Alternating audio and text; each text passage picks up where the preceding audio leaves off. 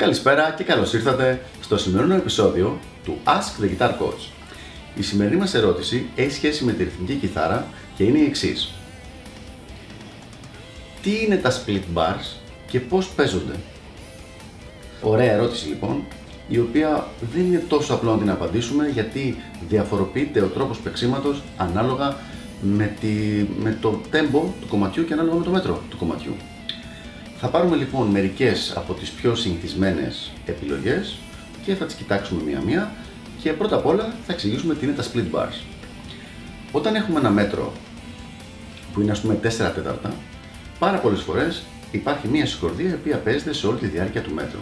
Δηλαδή έχουμε ένα πούμε λαμινόρ και είναι λα για τεσ... και τα τέσσερα χτυπήματα. Το split bar είναι όταν αλλάζει η συγχωρδία στη μέση ή σε κάποιο άλλο μέρος του μέτρου.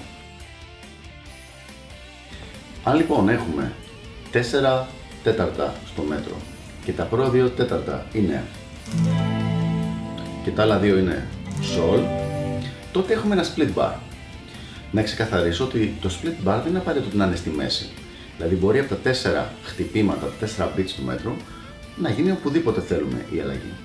Θα δούμε λοιπόν μερικά παραδείγματα θα χρησιμοποιήσω τις χορδίες Re minor 7 και Mi minor 7 για να είναι πολύ πολύ ξεκάθαρα και να είναι εύκολα τα σχήματα, να μπορεί να ακολουθήσει οποιοδήποτε.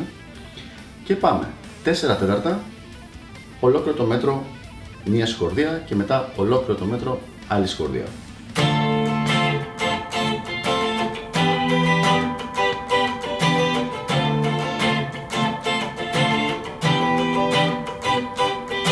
Okay. Έχουμε λοιπόν 1, 2, 3, 4. 1, 2, 3, 4. Πάμε τώρα να το δούμε στα split bar. 2 beat στο re και 2 beat στο mi.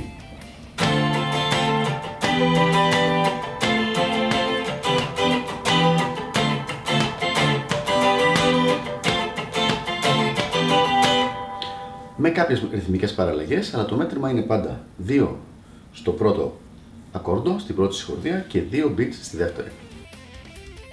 Πάμε λοιπόν να δούμε τι γίνεται όταν το κόψιμο είναι άνισο, δηλαδή δεν έχουμε δύο χτυπήματα στο ένα ακόρντο και δύο χτυπήματα στο άλλο, έχουμε ας πούμε τρία στο πρώτο και ένα στο δεύτερο. Θα δούμε αυτή την επιλογή πρώτα.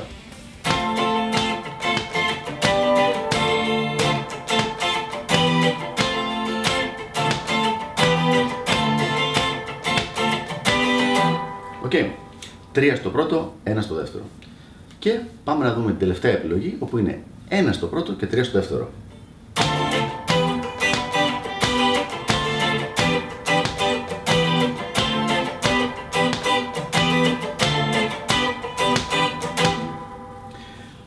Με αυτόν τον τρόπο λοιπόν παίζουμε τα split bars στα 4 τέταρτα με ρυθμό ψηλό funky, δεν είναι τελείως funky αλλά είναι ένας αρκετά funky ρυθμός. Την ίδια διαδικασία λοιπόν πρέπει να κάνει όποιος μαθαίνει και μελετάει εθνική κιθάρα για τους διαφορετικούς ρυθμούς. Να μπορεί να παίξει split bars σε 6 8 σε 12 8 σε 4 τέταρτα όπως κάναμε εμείς, σε 3 τέταρτα, σε 5 τέταρτα, σε όλους τους διαφορετικούς ρυθμούς.